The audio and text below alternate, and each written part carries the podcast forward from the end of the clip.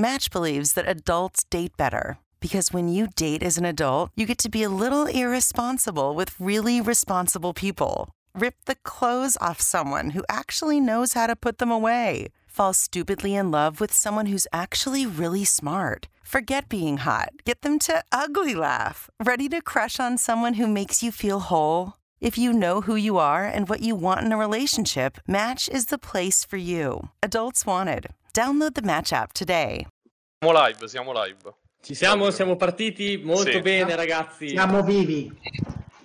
molto bene. Un saluto a tutti ragazzi, benvenuti a questa seconda puntata di Floppy Di Disk. Sourcecast? No, No. no, di Floppy Disk, questa volta per Sourcecast c'è tempo, c'è tempo domani sera. Seconda puntata che però in realtà è un po' la prima, diciamo, sarà la prima secondo la numerologia ufficiale. Questo perché? Perché il primo episodio della volta scorsa, eh, per di- mh, deformazione professionale, essendo io programmatore ed essendo che i programmatori iniziano a contare dallo zero, è diventato l'episodio numero zero, stagione zero. Non è vero, non è vero. Il eh, merito eh, e un ringraziamento sentito va ad Enrico Andreuccetti che ci segue sempre e ci dà un sacco di consigli tecnici pur non eh, partecipando attivamente in maniera continuativa a questo podcast e, mm, e niente, si occupa anche del caricamento dei, dei- della parte audio su tutti i vari portali eh, appunto audio come Spotify, Apple Music ehm, mm, eccetera eccetera. Insomma adesso non mi sovvengono in questo momento.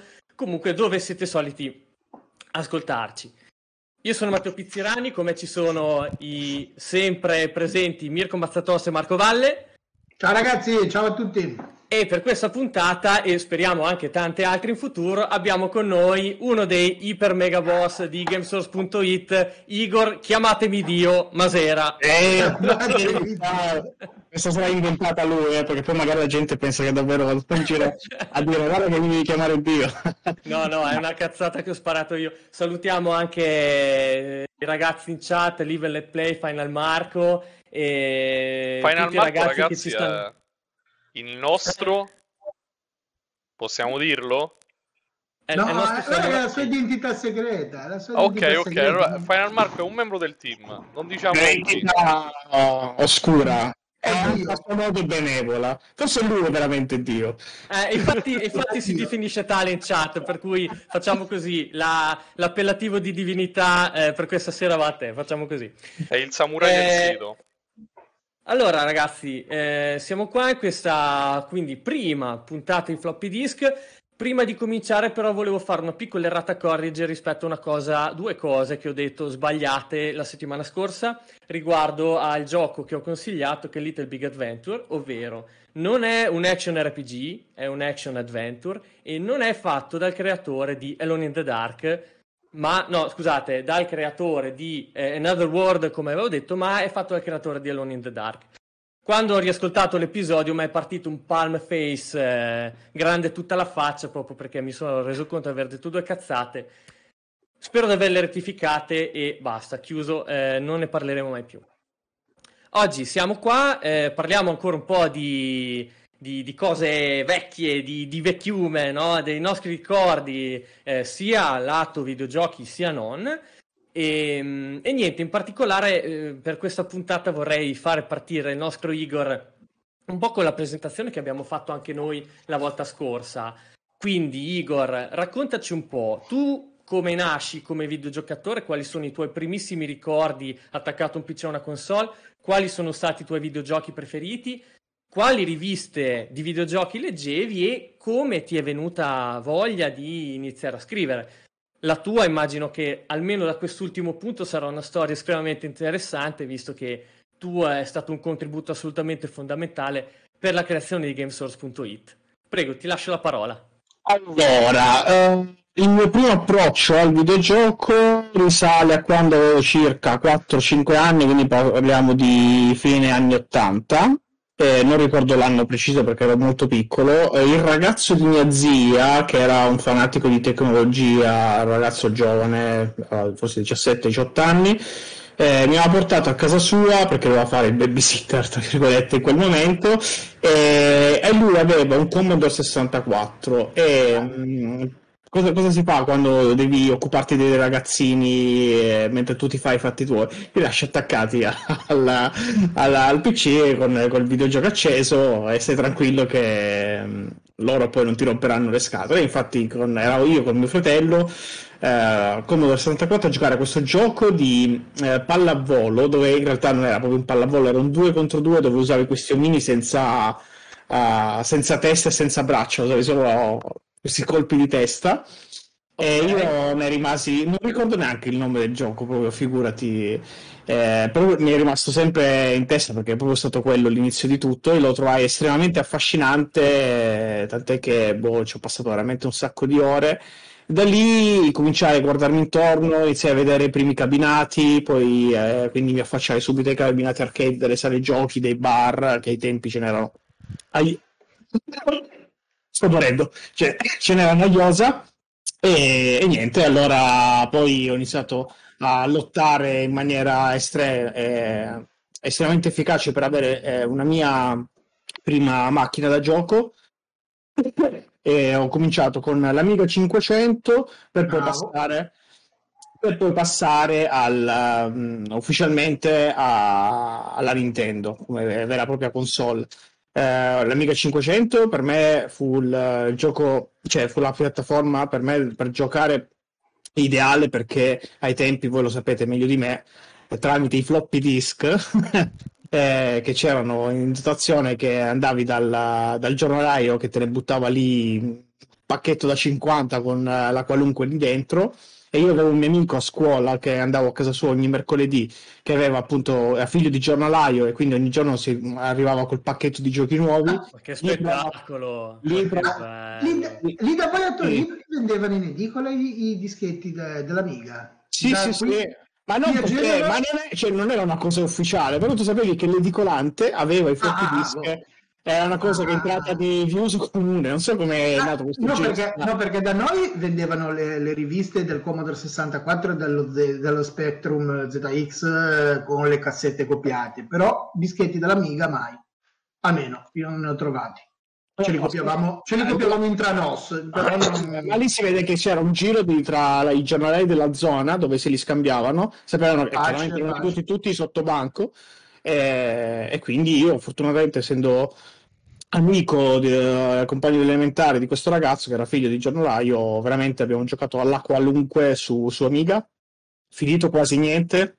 Ricordo giusto 3-4 giochi che abbiamo finito, ma il resto era tutto testare, era il Game Pass di, di- di allora. me. è vero, è vero. Ehm, E, poi niente, poi sono passato direttamente al, al NES eh, come console, da lì c'è stata la traversata dopo, eh, su, su tutte le console che sono uscite, perché poi ho fatto SNES, Sega Mega Drive, Sega Master System, ehm, PlayStation, ehm, PlayStation 2, PlayStation 3, Xbox, Xbox 360, PlayStation 4, eh, li sto trovando dicendo per caso Xbox One, PlayStation 5, tutto, tutto, tutto, Cioè, tutto. praticamente hai, un, Ho hai avuto... saltato, ho saltato giusto il Saturn e la gente mi odierà, ho saltato il Nintendo 64. Ah, ok, ok. Sono stati gli unici buchi che ho avuto nella, nella mia carriera, che ho recuperato poi in maniera successiva, giusto per giocare i titoli più iconici eh, tramite emulatori, quando ai tempi facevo un sacco di emulazione. Eh, Guarda adesso non- Igor, solo una, una piccola regola che diciamo è stata un po' stabilita da Marco durante lo Vai. scorso episodio. Noi su. Soluscast diciamo lo zio d'America, quando vogliamo parlare No. dell'emulazione. No, Allora- no, io no, lo zio d'America no perché è una cosa illegale. Io la roba la registravo da internet. Da non- internet. No, no, adesso la registro da internet. Prima la registravo dalle, dalle cose, radio, la registrata. dalle- dalla radio. Adesso eh, qui si dice zio d'America, secondo... Eh, eh, mi piace questa cosa dello Zio d'America, lo userò come approccio anche Oppure per- sì, come- da nomenclatura standard d'ora in poi. Eh, Doranzamon chiede, lo ricor- eh, ve lo ricordate lo ZX Spectrum? Io Certo no me lo personalmente, perché non ci ho mai giocato, non l'ho mai avuto, però diciamo che ho studiato, quindi ho, ho presente di che cosa si tratta.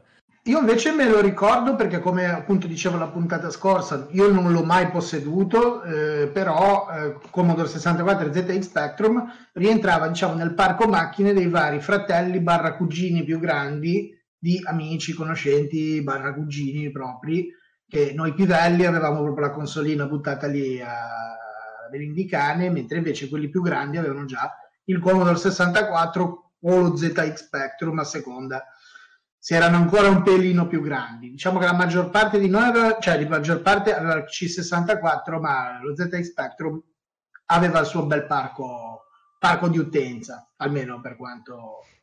Sì, sì, e... Tra l'altro mi, mi ricordo... Era bello, dai, cioè, comunque per l'epoca, per l'epoca, sempre per l'epoca era... Ha Ho fatto che... Il creatore dello Spectrum eh, è abbastanza rammaricato dal fatto che adesso quella piattaforma venga praticamente solo ricordata per i videogiochi, perché lui non l'aveva studiata per i videogiochi, tant'è che la grafica era nettamente inferiore rispetto a quella del, del Commodore. Sì, aveva quelle, quei, quei, quei, quei, flash di colori terrificanti, quella palette esatto. da quanto? Un colore mezzo, no? però comunque faceva il suo, cioè c'erano dei giochi fantastici. Io mi ricordo un Crystal Castle può essere una cosa del genere, che guidavi una specie di, di, di ominide per delle stanze di sto castello ed era vorrei dire un roguelite, cioè anteritteram, cioè perché devi ricominciare, vabbè, ovviamente tutto a capo quando morivi, però cioè, era, cioè, era oh, stiamo parlando veramente di, di 84, eh, sì, sì. no, no, sì, sì, cioè, una vita, una vita. Comunque, allora, salutiamo lui, salutiamo Zaghetta e mm, Final Marco chiede Igor il gioco per 64 era per caso King of the Beach? Non ti ricordi assolutamente, giusto? Aspetta che uh, c'è King of the Beach. No, non era quello, ma guardate, neanche ancora prima che voi mi invitaste a questa prima puntata, Uh, lo ero andato a cercare Commodore 64, quindi facevo una cosa in presa la diretta. Uh, volley. Uh, quindi mentre noi adesso chiacchieriamo, lo vado, lo, ve lo vado a cercare e vi dico anche qual era. Comunque, Igor, mi ci trovo molto in quello che hai detto all'inizio, in cui no, quando eri piccolo ti prendevano, ti mettevano davanti al computer a giocare. Infatti, come ho raccontato la volta scorsa, è stato esattamente lo stesso approccio che io ho avuto per la prima volta un videogioco eh, il problema è che mi misero davanti a un Arcanoid che non ero assolutamente capace di giocare e avevo iniziato a piagnucolare e a rompere le scatole ancora di più, quindi è stata un'esperienza molto breve. Ve l'ho messo in chat. Vo- Arcade Volleyball si chiama. Ah, Arcade Volleyball. Fa vedere, vediamola un po'. Ma pensa a te. Cioè... Maron, ma co- cos'è ste facce? Cosa sono? È un po' disturbante. sì, sì, eh, per, per, immaginate un bambino di, di 4 anni che la prima volta vede queste cose, per lui era... Ma hai dormito? Eh, cioè, poi? Sì, sì, assolutamente. Anzi, non, lo... non ho dormito perché volevo continuare a giocare. Ah, si chiama, ragazzi? Tutto ti sei appassionato ai videogiochi tanto da, eh, da aprire una rivista, quindi accidenti. È una roba incredibile perché alla fine era un gioco super basic perché muovevi soltanto il personaggino su uh, per fargli dare la testata alla palla e poi destra e sinistra e basta. Madonna che eh. incubo. Ma è vero? Poi mi immagino, mi immagino col sonoro, de, de, col chip sonoro proprio del C64. Cioè, adesso mi sto facendo tipo un trip mentale senza averlo giocato. Ora poi, voi parlate, io mi cerco dei gameplay. No, comunque, Igor, ti avevamo, ti avevamo interrotto, stavi continuando la, la tua storia. Ah sì, certo. E, e beh, al netto del fatto che vabbè, poi ho, ho seguito tutte mh, le console, magari vi, entriamo nel dettaglio su come sono arrivato a, a scrivere per GameSource e a, a, a, pensare poi con Marco tutto il progetto di GameSource. Era nato Uh, dovrei citare qua lo Zio d'America, ma non posso, è impossibile perché questo è un ricordo importantissimo. Uh, se ve lo ricordate, esisteva un tempo nel 2002-2003, soprattutto quegli anni, primi anni 2000, di, di C dove era l'hub centrale dove scaricavi l'inferno. Uh, chi usava emule adunanza perché aveva la fibra, no? chi, chi, chi, non, chi, non, lo poteva usare usava principalmente di, di C++ e tutte le altre eh, piattaforme simili. E, e nelle chat eh, trovai un ragazzo eh, che tra l'altro ancora oggi ruota, orbita le sfere di, di GameSource, eh, Desperato, che quando vedrà questa live, che sicuramente lui ci segue, lo, lo, lo saluto già adesso, chiede che cercavano persone esperte di Final Fantasy, non sapevo per cosa, e io, da buon appassionato di, della serie di Final Fantasy, eh, dissi guarda, alzai la mano e ho detto se vuoi ci sono io ma è una stringa in una chat infinita. Immaginate le, le, le chat delle, delle live uh, che seguiamo noi su GameSource, quelle che vanno velocissime. Io vidi quella stringa velocissima in quella chat e risposi al ragazzo in questione che mm, mi, mi diede accesso, mi diede il benvenuto a, a, al team di FF Online c'è il buon Xadum in chat che è la, la, la, persona che portai poi dentro il, il, progetto di FF Online, un mio carissimo amico e soprattutto un mio compagno di, di classe alle superiori. E, ehm, sempre presente Xadum tra l'altro, cioè, cioè sì, sempre tutte le volte che andiamo live. Assolutamente, e da lì insomma conobbi il buon Final Marco eh, tra l'altro, non so neanche se Marco se lo ricorda, il nostro primo approccio non fu dei migliori perché lui avevamo ai tempi un, un forum free di quelli per organizzarci eh, sul, um, uh, sul, sito, i, i lavori, le, le, cose che c'erano da fare e quant'altro, e io tardai a farmi l'account e a prestarmi a, a alla, a quello che serviva per il sito e diciamo speriamo che questo tizio ne sappia davvero tanto perché mi sembra è uno che si fa i cazzi suoi non, non arriva dove, dov'è dove non è e quindi insomma abbiamo avuto questo primo piccolo scontro all'inizio con cui poi mi ero fatto perdonare. E niente, poi negli anni con Marco, Davide, il buon Xadum abbiamo portato comunque FF Line a dei livelli importanti sia in Italia ma in alcuni contesti anche addirittura a livello europeo, a livello di numeri, eh, per quanto riguarda un sito dedicato a Final Fantasy e in una delle nostre tante chiacchierate, quando ci vedevamo dal vivo, c'era, ma ragazzi, abbiamo fatto così tanto con, per una sola saga di videogiochi, pensate cosa possiamo fare per un intero uh, settore, no? per tutti i videogiochi. Così ci venne in testa il, um, di creare GameSource. Tra l'altro, la cosa bella che pochi forse sanno, ma anche all'interno dello staff st- eh, stesso di, di GameSource, quindi magari dei, tra di voi neanche que- mi è mai giunta questa notizia, eh, nelle, nel progetto iniziale di GameSource doveva essere un sito solo forum. Non, ah. non, doveva essere un sito strutturato come adesso. Ah, Era... Il classico forum, giusto che hai detto forum, sì, eh... che giusto nei primi anni 2000 erano ovunque, cioè c'era qualsiasi cosa sui forum. Eh, sì, sì, però era un forum proprio, non era forum free, era un forum comprato, uh, professionale e tutto, ah, customizzato in un certo modo e strutturato per accogliere le esigenze di, delle persone che visitavano il sito, uh, anche perché al tempo erano i forum che facevano i grandi numeri, le grandi, eh sì. Eh sì, eh, sì, le grandi visite, perché comunque, insomma, eh, infatti i primi tempi, quando la versione 1.0 di GameSource fu un anno di successo per noi, facciamo i primi due o tre anni fino a che non è arrivato GameSource 2.0 che è stata la nostra diciamo la nostra eh, fonte di mal di pancia e, e, e quant'altro però insomma a quel tempo eh, fruttò, fruttò, un sacco e, e, poi da lì quindi è partita la, la mia avventura sul web come caporedattore e così via. E Ma oggi siamo qua. Il nome Game Source da dove viene? C'è un'ispirazione particolare o... No, ecco, al tempo vagliavamo un sacco di nomi, cioè sai, quelle, quelle proposte che ti scrivi su un foglio di carta eh, era venuta fuori la parola source, eh, ho detto no perché d'altronde noi siamo una fonte no, per eh, gli ama- più appassionati di videogiochi abbiamo ottenuto, cioè abbiamo unito game e source, certo. banalmente abbiamo fatto questo ragionamento qua. Ma adesso Igor, forse te l'ho già chiesto, ma è game source o game source?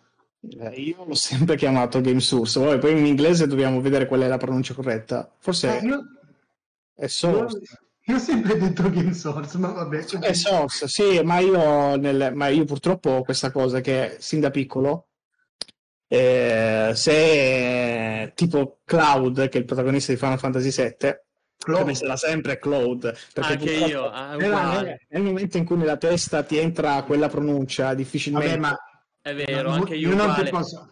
Sai, tra l'altro, Igor, eh, con i miei compagni di classe con cui eh, gli anni delle superiori, insomma, ho scoperto i primi Final Fantasy, erano gli anni della eh, PlayStation 1 e tutto. Poi io e te, da questo punto di vista, ci capiamo bene perché siamo coetanei, siamo entrambi 85, quindi diciamo che abbiamo percorso gli stessi anni nello stesso momento. Però, ehm, per dire, per me, i Chocobo non si chiamano Chocobo, No, si chiamano Ciocciobo perché con i compagni di classe lo pronunciavamo così e per me è tuttora così. Eh, Chocobo. quelli- quelli- Quelli li ho, azzeccati, co- anche io li ho sempre chiamati Chocobo. Anzi, Chocobo in realtà. Io Chocobo.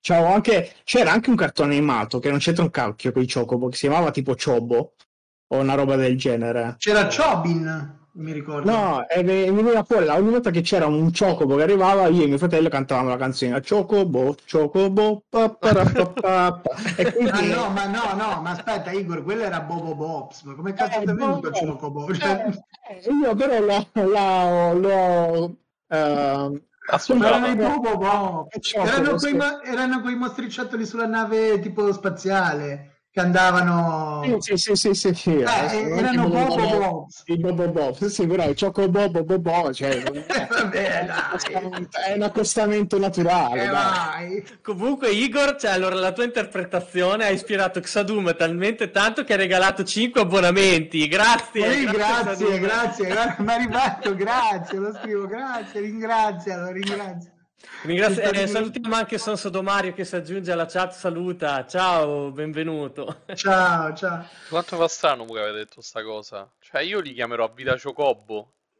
Eh, invece, eh, io Chocobo. sì, ho preso su. Tra l'altro, Doranzamon eh, dice che gli piace di più Ciocciobo, come dico io. Eh, Comunque, vabbè, dai, ragazzi. ci sta bene ciò. Beh, comunque io non ti posso ne- veramente dire nulla, Igor, perché io ti ricordo che sono quello che fino a tipo a- ancora mezz'ora fa era un, un engine grafico, quindi non... Sì, beh. Cioè, quella dell'engine è ormai storia. de- No, no, ma, ma io infatti quando eh, molta gente magari fa, fa que- ne- nel, nel campo videoludico quando si sbagliano le pronunce io le lascio sempre passare magari in altri contesti faccio un po' eh, la punta al cazzo alle persone però in ambito videogiochi mi rendo conto che tu internamente assimili una tua pronuncia Sì, sì, sì. testa eh, leggi certe cose in certi modi e quindi io ad esempio non imparerò mai a dire item per dire un oggetto in inglese, per me rimarrà sempre item perché... Ah, perché si dice item? Sì. Sì. Eh, Per me era un item, sì. per me era un item. sai, a certe pronunce ti io- cioè almeno io personalmente mi affeziono talmente tanto che non le voglio neanche correggere. Sì. Cioè, certe Come cose le fanno- voglio dire così. Come fa notare Enrico in chat, il- uno dei giochi indie Gotti dell'anno scorso è stato Hades. E secondo me continua a chiamarsi Hades, non AIDS. Ma Cioè, infatti, cioè, pure le più famose secondo me, tipo eh, Resident Evil, tanti lo chiamano ancora Resident Evil. Cioè, Sì, sì, ah, sì. perché... Bloodborne in posto di Bloodborne. Eh no, ma io le capisco tutte, dai. Le lascio Però raga- ragazzi stiamo parlando di roba troppo fresca, non va bene, non va bene. Bisogna Vero. che torniamo indietro in mezzo alla polvere, in mezzo all'odore di, di carta. Le siga, Ai- le siga lasciate, sul, sul go- le siga lasciate sulla plancia dei cabinati e ti sporcavi i gomiti. Esatto, proprio lì. E Igor, tu che, che riviste hai letto nella tua vita? Eh, allora, dal punto di vista delle letture, ehm, mi sono sempre, cioè l'ho scoperto troppo tardi la lettura delle riviste. Sono, la mia prima rivista risale al 96-97 eh, fu una rivista totalmente casuale di, di PlayStation che adesso neanche mi ricordo, però ho ancora conservato, dovrei andarla a recuperare.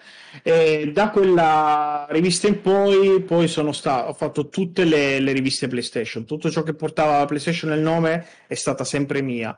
eh, quindi PlayStation Magazine ufficiale, PS Mania, PSM, eh, tutte queste qua. mh, io in realtà poi arrivavo a un discorso anche più concreto. Se c'era la demo, per me era una rivista da comprare. Ok.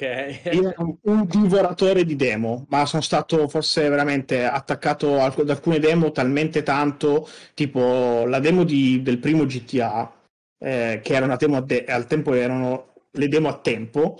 eh, cercavo sempre di arrivare il più avanti possibile nel tempo prestabilito. E io ricordo che il GTA ero quasi arrivato a una delle missioni, eh, non dico finali, però comunque del primo livello eh, perché facevo tutte le, le- le scorciatoie, le cose, veramente divoravo, le demo dalla mattina alla sera.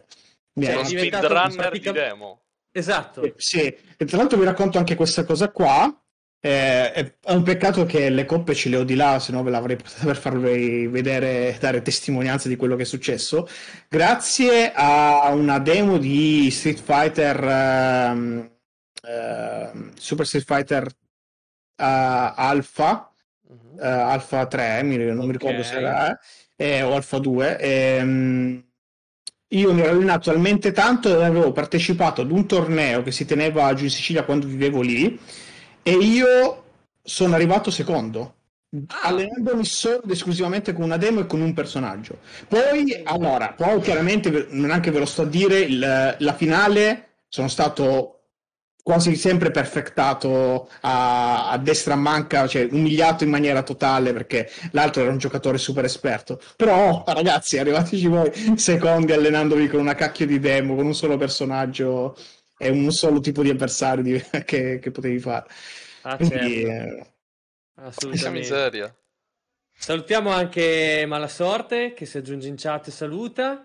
E mm, Livelet Play dice un lontano suono di 883 si sente in lontananza. Il sacchetto di Fonzi è aperto sul tavolo. Stai bevendo un succo yoga in bricco alla TV, danno la ruota della fortuna. È martedì e tutto va bene. Fantastico, grande No. poeta, grande No. mago. E, mm, dunque, no, io sai dov'è che ho giocato il primo GTA? Io avevo i Twilight, ve li ricordate? I Twilight? Quella Sì. cosa che scaricavi tipo i virus. eh, que- Allora, a me non c'entrava niente con internet, cioè erano, i, i Twilight erano delle compilation di giochi tutti messi sul disco, su un unico CD, ma c'erano tipo 15 giochi a cui veniva compresso l'audio, tolti tutti i filmati, no? Ed erano piratatissime queste cose qua. E quindi tu ti prendevi questo insieme incredibile di giochi e eh, Ma è PlayStation, te li potevi copiare sul, sul- sul- sul computer. Io il primo GTA lo giocai così, poi dopo vabbè. Il resto, cioè, ormai vedere il primo GTA fa ri- cioè, nel senso che è, è proprio tutta un'altra cosa, perché poi arrivò il 3 e allora da lì cambiò tutto davvero, non solo per la serie, ma per il mondo dei videogiochi in generale. Beh, comunque per dire, ma però la formula con la, la visuale dall'alto non è malvagissima, chiaro, è, è figlia dei suoi tempi e tutto, però eh, se non dico una scemenza, quell'ultimo GTA con i cavalli, come si chiama, quello medievale che è uscito adesso, riprende, Come dici? Sì, sì, sì, Eh, sì. Ma ce ne sono un sacco di giochi che riprendono un po' quel... Eh, riprende quel- Rustler, esatto, Rustler, bravo, grazie Enrico. Riprende quel, quel gameplay lì dall'alto. Sì, Ah, sì, ma- sì, sì. Ma io ho giocato poi anche quello ai tempi che avevano fatto per DS, è fighissimo già giocare col pennino che era un po' Ah sì, Chinese Wars, un affare del Chinatown genere. Wars. Chinatown China, China Wars. No, ma cioè, sicuramente funziona. E poi, ragazzi, cioè, comunque i primi, i primi due GTA erano comunque vergognosamente divertenti. Mamma, quanto, quanto erano belli, quanto erano divertenti. Sì, no, ma io figurati, adoravo quando c'erano quelle... Il, bo- il bonus, eh, quello dove andavi in rage, dovevi ammazzare quante più persone possibili. Che, Uh, vero, cosa- che si, è, si è tenuta pochissimo, poi si è persa forse con, eh, con- con l'arrivo di Vice City. Il 3 ancora l'aveva mantenuto, poi con Vice City si è perso. Oppure i, cor- i pattinatori che andavano in fila e tu con la macchina dovevi farli fuori tutti quanti una sola, prendevi il bonus per quella roba là. Gouranga. Gouranga Eh. ci veniva scritto. Sì, sì, sì. Eh, la colonna sonora che spaccava, io me l'ero scaricato, figuratevi, eh, per quel tempo cercare la colonna sonora di un gioco era super difficile. eh, però mi piaceva un sacco quella del primo di GTA. Bello GTA il primo. Che anno era? Eh, p- p- p- possiamo dire 98? Eh 97, 98.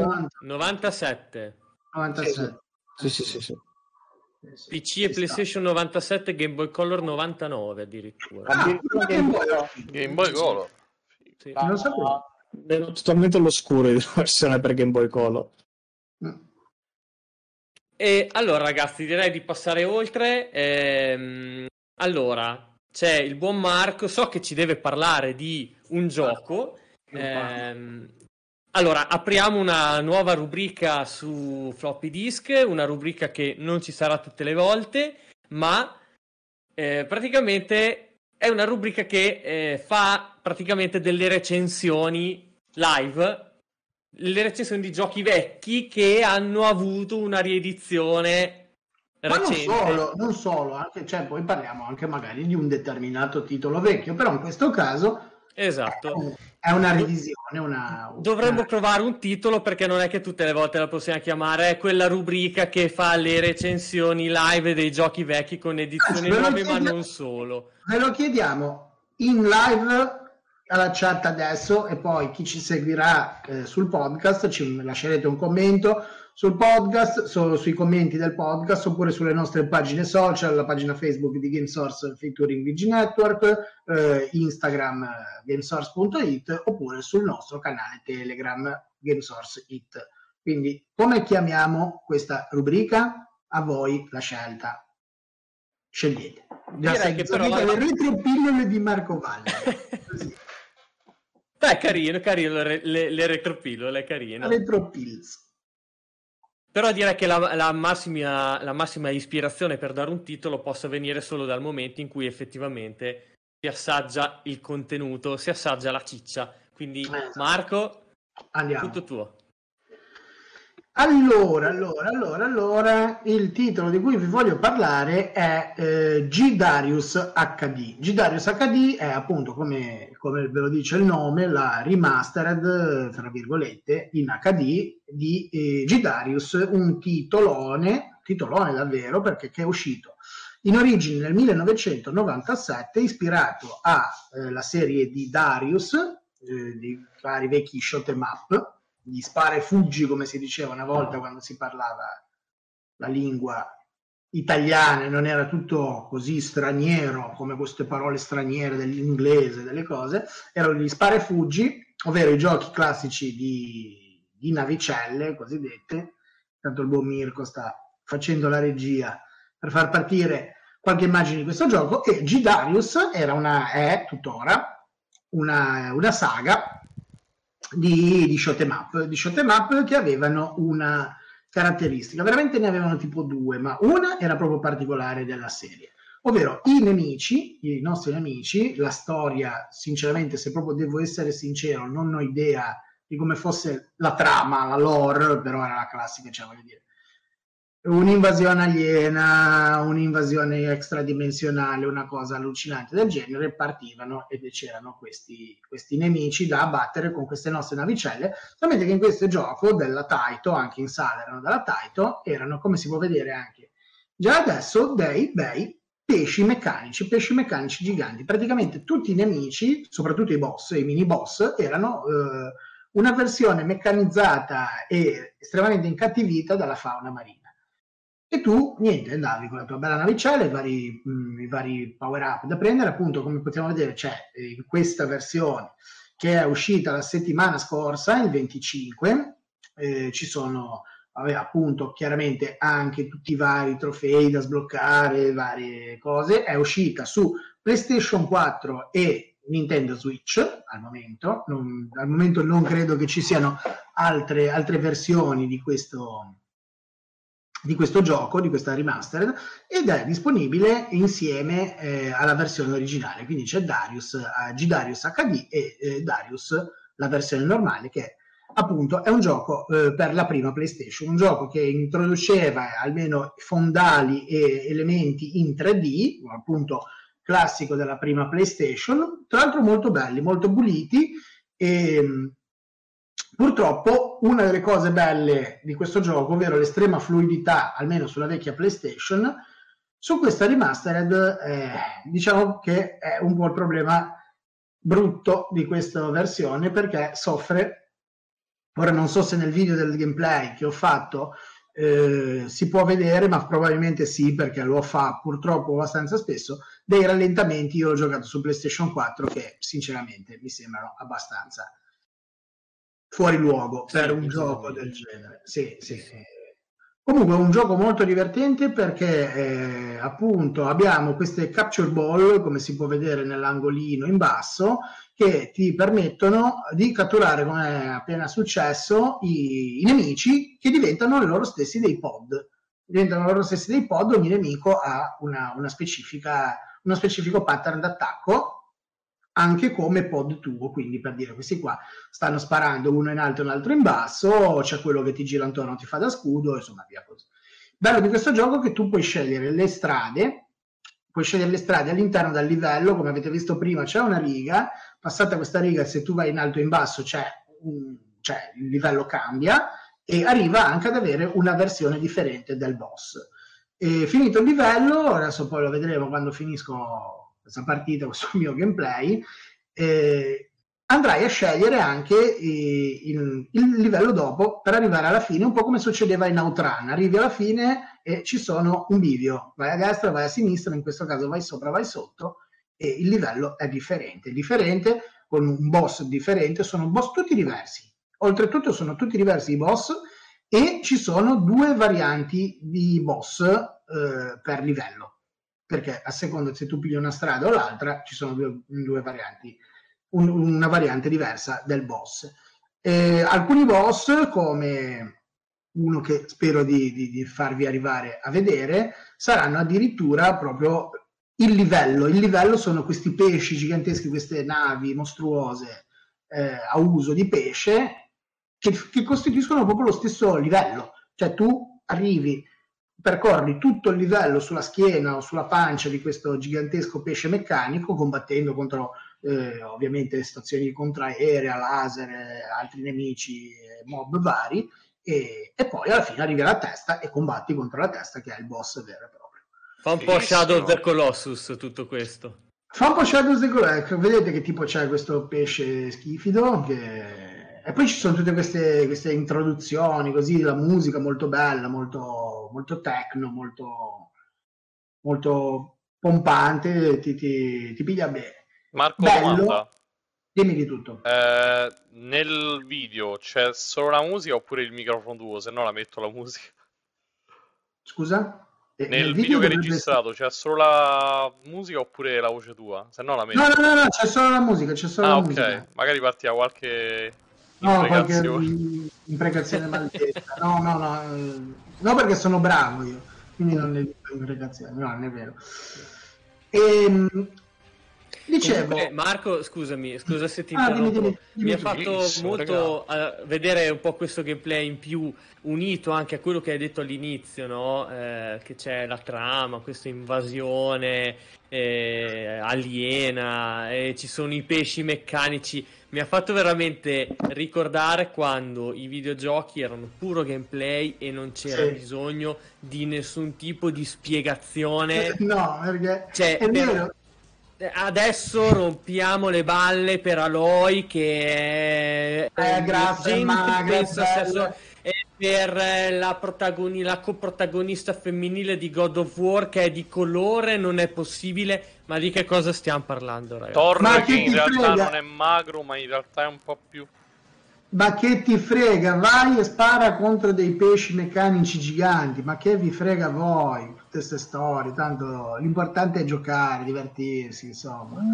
E... Mamma mia, che laggata che ha tirato il video. Hai visto che laggata? Eh, ma no, questo è proprio il video. Cioè, ve l'ho detto. Per un... Sì, sì, nel sta girando... Sì, sì, dico, sta girando su una PlayStation 4. Eh, eh, sì. E questa è la versione HD e potrete fa lo stesso identico effetto anche sulla versione originale che poi voglio dire cambia ben poco eh, perché il, cioè, il, gioco è uguale non ci sono cose cambia veramente solamente diciamo un po' la, la, la, diciamo, la risoluzione dei vari sprite Ecco, adesso stiamo arrivando, stiamo arrivando appunto verso, verso, un boss bello perché il boss stesso è, è mezzo livello perché è un cielo accanto, quei pesci abissali preistorici, gigantesco. Che, che... Mamma mia, che rallentamento! No, molto bello. E poi decidere, guarda, guarda, guarda, guarda il rallentamento. Ma guarda, cioè, alla fine le entità, le entità su schermo sono tipo 7, però eh, mamma esatto. mia se lagga.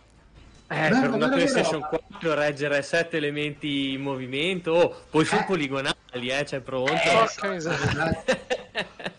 esatto, Ah, vi dicevo, cosa c'è di bello anche questa cosa che poi tu quando catturi i, i vari nemici, le varie cose, eh, puoi trasformarli o in una smart bomb classica, oppure in un raggio fotonico gigantesco spacca tutto che se lo vai eccolo qua il pescione gigante se tu lo vai a, a, a contrast- far contrastare con un altro raggio fotonico spaziale che ti lancia il tuo nemico di solito un boss si carica uh, e poi spacchi tutto cioè quelle cose proprio da epilessia portami via ti vedono i, conati, vomiti urli e vedi le divinità varie, però è troppo bello, ma la grafica è quella, cioè proprio luci, suoni, luci, suoni a colori, luci, suoni a colori, ma che ci frega dalla trama? Abbiamo appena spaccato un pesce gigante. Peccato però perché il concept è figo. Sì, ma comunque questo è solamente, credo, l'ultimo episodio di tutta la saga, che, che c'è stata sicuramente eh, in sala giochi più di un titolo, la serie Darius e c'è stata anche la versione Super Nintendo e non vorrei dire anche per Mega Drive. Sicuramente Super Nintendo, ma Mega Drive non vorrei dire una boia. I, i diciamo titoli precedenti della saga, saga sempre lì la storia. Oh no, i pesci giganti sono tornati. E... Se esce su Game Pass, e... questo me lo sparo 10-10. Eh, questo però su Xbox non c'è. PlayStation 4, PlayStation 4 e Nintendo Switch. Speriamo molto bello, peccato per quei lag che avete visto perché ragazzi veramente no. Cioè, lo guarda, dai, è enorme sto pesce, è fantastico. È una bella cioè, tamarrata, cioè una dei... Eh, tamarroso, sì, tamarroso sì, pesante, sì, sì, sì. Comunque questo è G-Darius per PlayStation 4 e Nintendo Switch. G-Darius HD la sufficienza la prende perché il gioco è proprio è, è quello bello, però la sufficienza, più di la sufficienza all'epoca l'aveva già preso il gioco questa remaster, come si può chiamare? Non so. Sì, diciamo remaster, questa versione HD eh, bella, finché non lagga. Poi eh, sì. Non so la versione su Switch se ha sto, questo problema, però questa l'avete vista a volte a livelli proprio di ingiocabilità. Eh. Sì, sì, assolutamente. Io in realtà il, il problema è più un altro. Dimmi. Secondo me, ho appena visto il prezzo 30 euro faccia io eh, eh insomma eh sì è un po' eh, tanto, eh, anche quello allora sì, ci mettiamo se... termine tecnico minchia cioè 30 eh. euro no no giusto giusto giusto No, magari l'hanno arricchito di roba da fare. No, purtroppo no, purtroppo no, è quello che stavo appunto per dire. No, ci sono, come ho detto, la versione HD che è quella che stiamo vedendo nel gameplay ci sono la versione originale che cambia poco, appunto non è in HD, si vedono tutti i poligoni come potevano essere uh-huh. su, sulla PlayStation originale e, e, e, basta, ci sono i trofei, cioè trofei ok di PlayStation in questo caso ci saranno immagino sì. e, e, i trofei interni e basta, non c'è tipo una artbook, una cosa come per dire su, sulle Castlevania Collection che è uscita la, l'Advance Collection, che ne parlavamo su Sourcecast l'altro giorno cioè, no, cioè, è una versione upscalata. È una versione upscalata, esatto, quasi quanto quelle di Final Fantasy da 9000 euro. Mamma mia, ancora so piagne. Esatto, più o meno una cosa del genere. Ecco, vedi, adesso parte il raggio della morte e adesso muoio io, però ora gli sparo il raggio della morte, poi con questo chiudiamo. Questa retroce, retroce eccolo lì, vedi che si pompa il raggio della morte, vai, vai, vai, vai. Burdello, burdello, guarda burdello, guarda burdello. Ah, hai sbloccato pure un achievement. Dai, esatto. ricorda, ricorda Dragon Ball questo pezzo, eh, con le sì. onde energetiche. Il pescione nella saccoccia e via. Però, devo dire, nel senso... I modelli dei pesci li hanno, cioè le texture più che altro, le hanno almeno, quantomeno upscalate bene, perché non, non sono malaccio. No, sì, quelle no, no. però ci ho visto qualche sprite di qualche esplosione così e quelle era, mi sembravano abbastanza... Alla Metal Slug? Sì, sì, sì, ma è, è praticamente quello che era su, sull'originale console. E non ho mai giocato in sala giochi. Devo essere sincero, non ho mai giocato in sala giochi, quindi non ti saprei dire. Quindi Ano non è mai stato qui? No, Ano no. è stato... Cioè, sì, cioè, se te vai a in vedere... In sala giochi? In sala giochi no, Ano non eh. c'è mai stato. Non c'è stato Ano. Comunque sta cosa del cambiare zona è una cosa che mi è sempre piaciuta. Ricordo... Sì, perché... Vai, vai. No, dico, aumenta tantissimo la longevità sì. del titolo, perché, perché cambia adesso per dire qua c'è un boss, ma se io prendevo la strada di sotto ce n'era un altro differente, quindi cioè, prima di vederlo tutto voglio dire, tanto non è manco cioè, troppo alla mano, eh, non è di dire pronti via vai, lo finisci uh-huh. in un'ora, devi insomma avere un po' di manico per finirlo. Però ecco, questo è quanto. C'è anche, un so, c'è anche un non so che di Asteroids qualcosina di Asteroids c'è con eh, appunto questi Beh, asteroidi che quando vengono colpiti si, e si. Sì, sì, me ne pigliavo a nastro. a manciare proprio. Eh, io sono ammanicato, quindi credi.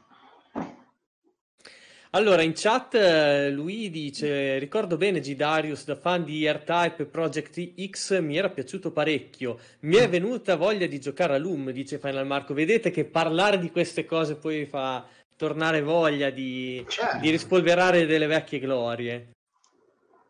Esce questo gioco oggi, la nave l'avrei fatta diversa, i pesci non sono realistici, non sembra un gioco next gen, lo aspetto quando lo regaleranno su Game Pass. Eh, sì, aspetto pure io quando è... questo è molto vero, sì. Beh, se, se, il Game Pass eh, fosse esistito ai tempi in cui giocavamo noi a questi giochi qua, lo aspetto quando lo regalano su Game Pass, l'avrei detto comunque quella non sarebbe cambiata, sarebbe rimasta una costante. Ma guarda, ti dirò, io l'ho giocato sulla prima PlayStation, però l'ho comprato un marocchino. Ah. E, e quindi forse, forse dovessi aver comprato così. Beh, io devo di essere sincero, ero abbastanza appassionato di shot em up, quindi, quindi forse lo avrei comprato anche originale. Invece mi sono ritrovato, non so, a mia insaputa con questo disco copiato di, di Gidarius, però comunque.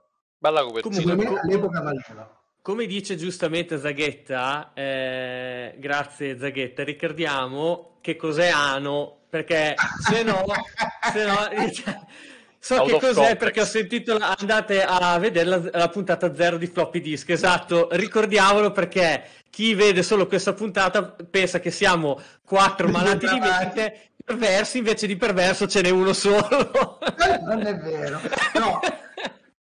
No, è semplicemente il mio game tag all'epoca ante litteram, quando non era ancora fico dire il game tag, che in sala giochi, quando dovevi mettere la, la, la, i, tre, i, tre, caratteri per, che hai fatto il record, uno scemo come me cosa ci metteva? Mar, Val, no, ah no, era la cosa più normale da mettere. No? E lo faccio tuttora, 42 anni. Ciao ragazzi. Ma Ciao, Taito non ha... eh. Una cosa ragazzi, ma Taito non ha fatto pure Puzzle Bubble? Perché ricordo sulla 1... Sì, sì, eh, sì certo. ricordo. Cioè. Sì, sì, sì, Taito ne ha fatti per così, tra l'altro, non solo Puzzle Bubble. Puzzle Bubble penso che sia uno dei giochi eh. più apprezzati in generale dalle ragazze. Sì, insieme non ho mai a The Sims. Ma perché ci sono i draghetti carini, non lo so. Abbiamo Zaghetta. I draghetti poi... kawaii. Kawaii. Bubble o Bubble Bubble? Perché, sai, sono due filoni della stessa... Uh, puzzle, Bubble. Puzzle Bubble è più da ragazzi. Tipico, sì. classico. Ora non voglio fare il sessista, però c'è, è proprio... Cioè, Puzzle Bubble. Eh, sì. Però... Quello con... Ma secondo me sai perché? Pure per tutta la... Cioè io Puzzle Bubble il 4 mi sembra, l'ho giocato vera... ma veramente proprio tanto. E era tutta un'atmosfera, non so, tipo... Anche lì la trama conta il 4. Sì. tutta la musichetta... Tutta la musichetta carina, le animazioni rosa, po' anni 80, rosa celeste.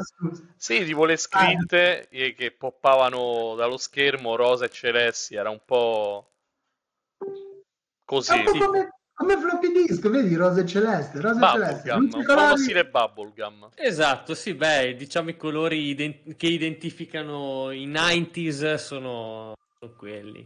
Un po' Sì. in tutta la, non so se si può dire, iconografia, nell'immaginario collettivo, diciamo così. Allora ragazzi, eh, a questo punto direi di tornare su una, un'altra recensione, ovvero una recensione che leggeremo direttamente dalla rivista ehm, che, la, che la ospitò in edicola. Ehm, e eh, è il momento di festeggiare un, eh, un compleanno come cercheremo di fare ogni puntata. E, allora, il 24 settembre 2001 è stato il ventesimo compleanno dall'uscita di Ico. Ico, titolo che conosciamo tutti, che è entrato davvero di diritto fra eh, i, i giochi più, rappresen- eh, più rappresentativi di tutto il medium, che ha innalzato il medium a vera e propria opera d'arte. Ehm, insomma, uscito per PlayStation 2 agli esordi di PlayStation 2. Sì. Non ricordo esattamente, non penso fosse un gioco di lancio, adesso non mi ricordo eh, di preciso.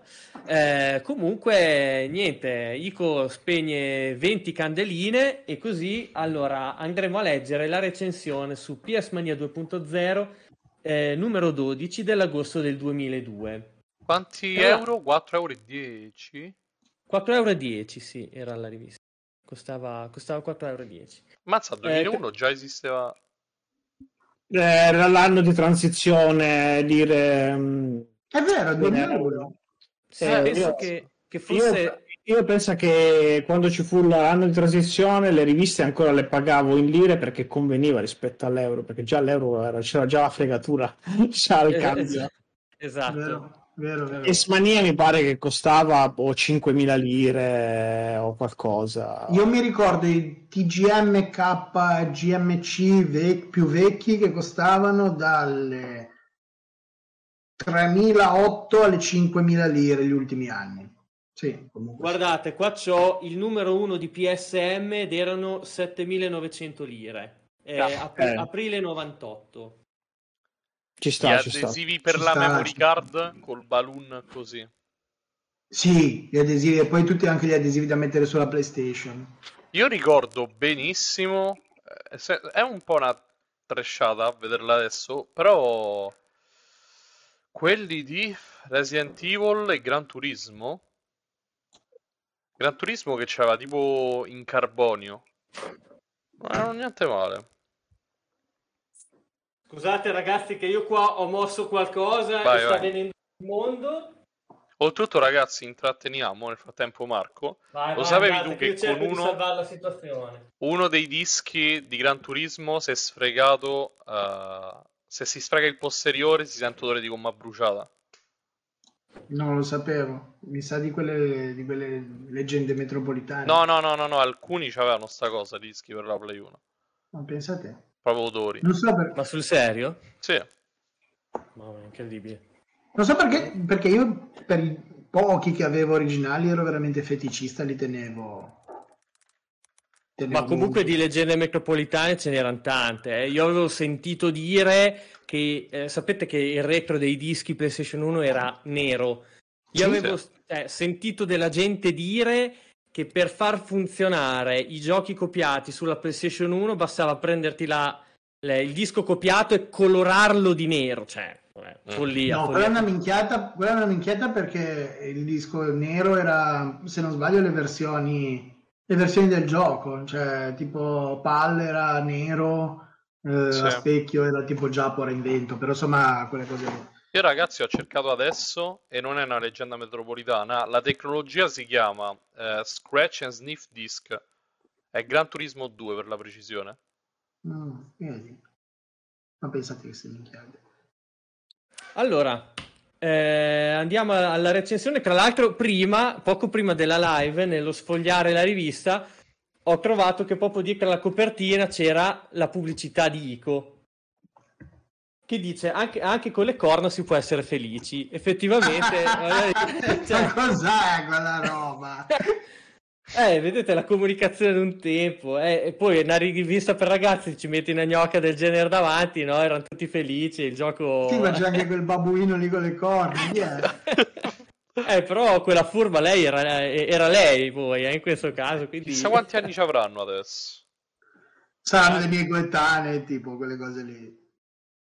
Sì, sì, ah beh, di 20 anni fa, 19 anni fa. Sì, perché poi questo è il numero di aprile 2002 perché in, in Europa arrivò, arrivò più tardi, penso marzo o comunque aprile 2002. Sì, sono dei miei coetanei allora. Cioè... Dunque, allora, Ico. Io ragazzi leggo, poi dopo a voi se vi viene, eh, vi viene fuori qualche intervento, vi viene in mente qualche osservazione da fare, mi interrompete e poi dopo ne, ne parliamo. Cerchiamo di prendere un po' spunto da, da quello che ci può ispirare la lettura. Una favola indimenticabile. Presentato in forma giocabile nel corso dell'ultima edizione delle tre, Ico aveva attirato immediatamente l'attenzione di gran parte dei visitatori. Gli splendidi e articolati ambienti poligonali uniti a un sistema di controllo perfetto avevano impressionato positivamente la stampa. A distanza di qualche mese dal debutto americano e giapponese, Ico sbarca in Occidente con una versione localizzata in maniera egregia. Ico è il nome del giovane protagonista del gioco, un bambino che vede improvvisamente comparire sul suo capo due ingombranti corna. I saggi del villaggio, rifacendosi a un'antichissima tradizione, reputano infausto l'evento e condannano il nostro eroe a un destino atroce. Dopo essere stato incatenato, Ico viene condotto all'interno di un gigantesco castello, in un'enorme sala piena di lugubri sepolcri, e il ragazzo viene sepol- sepolto vivo dentro una bara eh, in pietra e abbandonato. Ma all'improvviso una scossa di terremoto scuote le tombe, liberando il protagonista dalla tenebrosa prigione. Dopo questa breve e avvincente sezione non interattiva prenderete il controllo di Ico, il vostro primo obiettivo sarà quello di farlo uscire dal salone principale del castello dove è stato rinchiuso. Con la leva analogica di sinistra controllerete il protagonista, mentre con quella di destra potrete muovere la telecamera, diventando i veri registi delle azioni di Ico. Già questo aspetto qua lo trovo abbastanza interessante e figlio del suo tempo, il fatto che dovessero specificare che con l'analogico destro si ruotava la telecamera, perché effettivamente non era così eh, per, per, tutti i giochi come lo è adesso. È diventato uno standard, però i giochi PlayStation 1 questa cosa di muovere la telecamera praticamente non ce l'avevano perché dovevano essere retrocompatibili anche con il pad, con il D-pad sì. privo della versione de, diciamo degli analogici. L'altro caso di Ico era un movimento di camera diverso da quello che conosciamo noi oggi, cioè proprio il movimento sul del, del, piano della telecamera sugli assi, ma non potevi girare sul personaggio. Ok, questo non lo ricordavo. Quindi sostanzialmente era comunque una telecamera fissa che tu potevi muovere e, e basta, cioè non, appunto non la ruotavi, è giusto Igor? Esatto. E, ehm, e, però sì, effettivamente ci sono tanti altri giochi in epoca PlayStation 2 che non, comunque non utilizzavano assolutamente questo, questo metodo. Io mi ricordo ad esempio Kingdom Hearts, il primo che per ruotare la telecamera usava i dorsali R2 e L2. Io... Sì, ma mi, mi, vengono a mente anche tipo alcuni FPS, tipo i, i, primi Call of Duty o Medal of Honor che dovevi girare con, con i dorsali. È vero, è vero, sì, perché poi era, effettivamente tutto in divenire, adesso già da epoca PlayStation 3 si è standardizzato tanto sì. e da lì diciamo è, è diventato vabbè, lo standard appunto. Lo cioè io ricordi i primi gio- cioè uno dei primi giochi eh, che ho letto, diciamo, anzi, utilizzare questa tecnologia è stato Dynasty Warriors 2 o Dynasty come, come si pronuncia, perché c'era tutto il campo intorno, quindi bisognava girare la, la visuale. Però è del 2002, quindi un anno dopo Ico. Ok, ci sta. Ci sta. Stavo guardando la chat, eh, sarebbe bello recuperare un numero di Zap, peccato che vennero buttate tutte quelle copie a casa mia. Eh, comunque online deve esserci qualcosa, eh. adesso ma- magari mm, proviamo a buttare un occhio anche su Retro Edicola e, e, e possiamo provare a recuperare qualcosa. Purtroppo io non ho vissuto quell'epoca eh, almeno da videogiocatore e come essere umano era veramente molto molto piccolo, quindi non saprei esattamente di, di che cosa parlare. Eh, forse Marco e Salvo, quando ci sarà anche Salvo, riescono, riuscirà, eh, riusciranno un po' di più a farci entrare in quegli anni. Volentieri, eh... molto volentieri. Sono proprio... E... Personalmente trovo che, come spesso accadeva all'epoca, la stampa si cimentasse nell'impresa di recensire senza essere, diciamo, del mestiere. Questo non saprei, non saprei dirlo. Sicuramente però all'epoca la stampa aveva oltre un peso molto maggiore, però eh, aveva molto molto più mercato rispetto all'attuale, perché effettivamente lì ci mangiavano tutti e ci mangiavano anche in abbondanza. Eh. Allora, andiamo avanti con la recensione. Eh, con il tasto R2 potrete persino zoomare sul personaggio per osservare i suoi gesti e scorgere le sue incredibili espressioni. Persino.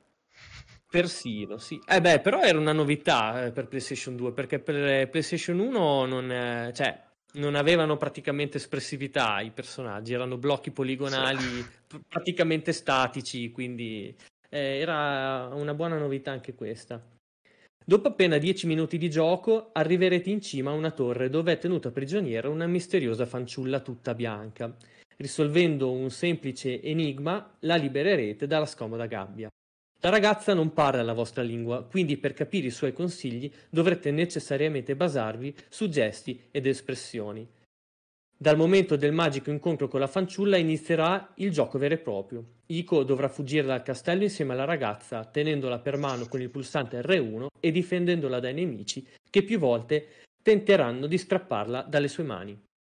In Iko non sono presenti barre d'energia, o numeri che indicano il punteggio. La scritta del game over arriverà solo quando Ico cadrà da un precipizio o quando Yorda verrà inghiottita dalle ombre. Anche questa cosa della mancanza completa di interfaccia, eh, insomma, era comunque qualcosa che eh, era abbastanza inedito per quel che mi ricordo io e che comunque riusciva molto a farti entrare nel feel del gioco, ehm, in, in particolare di un gioco che giocava così tanto no? sulla, eh, sull'atmosfera e, e sulle sensazioni. Sì, assolutamente. Forse è giusto i JRPG della 1? Cioè, ad esempio, torniamo sempre sui Final Fantasy, non c'era HUD. No, eh. lo, lo potevi avere solo se lo attivavi manualmente. Cioè, c'era, ma a tua discrezione. Beh, mi ricordo però tipo Final Fantasy VII c'aveva quella manina terrificante che, che ah, no, io... vero, era opzionale, però durante i combattimenti di Wii sì, ce n'era sì, tanta, eh, perché poi era tutto molto schematico. Beh, I J- JRPG che erano quasi tutti a turni, la, la KUD ce l'avevano, dai. No, no, io dico fuori, nel senso durante l'esplorazione, quindi world map oh. e fondali. Ah, eh sì, la world map, la world map effettivamente non ce n'era di HUD. Sai che non... Sì, beh, c'era giusto la mappa al massimo, se te l'attivavi o meno. Perché ricordo per questa cosa che ha detto Matteo, per i trigger con cui girare la visuale, mi è tornato in mente Final Fantasy VIII, che con i dorsali giravi la mappa, la world map. Ah, e ci ho avuto subito sta, proprio questo screenshot in testa del fatto che era vuoto, vuoto lo schermo da HUD nella world map. Giusto quando si entrava in un luogo c'era il nome. Vero, vero. Sì. Allora, certe volte per risolvere gli enigmi dovrete inevitabilmente abbandonare la ragazza da qualche parte, ma se starete troppo lontani da lei troppo a lungo, i nemici approfitteranno della situazione per tentare di rapirla nuovamente. Una delle caratteristiche che rendono unico questo titolo è la combinazione, è la combinazione tra la sensazione di minaccia incombente che avvertirete e la volontà di proteggere a tutti i costi la ragazza che sentirete dopo pochi minuti di gioco. In Ico proverete autentiche emozioni osservando gli impacciati movimenti del protagonista e zoomando sul tenero viso della luminosa Yorda, che vi segue impaurita, senza conoscere neanche il vero motivo della propria fuga. Lasciando da parte le, le, meravigliose atmosfere, Ico è dotato anche di un eccellente sistema di controllo che, con pochi tasti, vi permetterà di eseguire un vastissimo parco di mosse differenti. Per quanto ri- riguarda la grafica, il castello è stato riprodotto basandosi sulle piante d'antiche costruzioni me- medievali. Persino un architetto rimarrebbe estasiato di fronte alla bellezza e alla perfezione degli ambienti poligonali di Ico. Se proprio dobbiamo criticare qualcosa, la longevità non è propriamente eh, infinita e gli enigmi tendono a somigliarsi un po' troppo. Imperfezione a parte, Ico è un gioco assolutamente da provare, forte di due indimenticabili protagonisti e di un'ambientazione irribis- ir- irresistibilmente affascinante. Coinvolgimento 4,5, grafica 4,5, sonoro 4, giocabilità 4. 4,5 su 5 la votazione finale. Eh, Questo un bel era- 9. questo era esatto, è come un 9. Questo è PS Mania 2.0, numero 12, agosto del 2000, edito da Play, Play Press Publishing.